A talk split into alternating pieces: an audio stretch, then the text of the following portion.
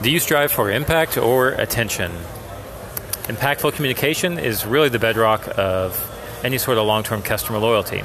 So, what do you need to do today to focus on impact and a message that actually matters instead of just gaining people's attention?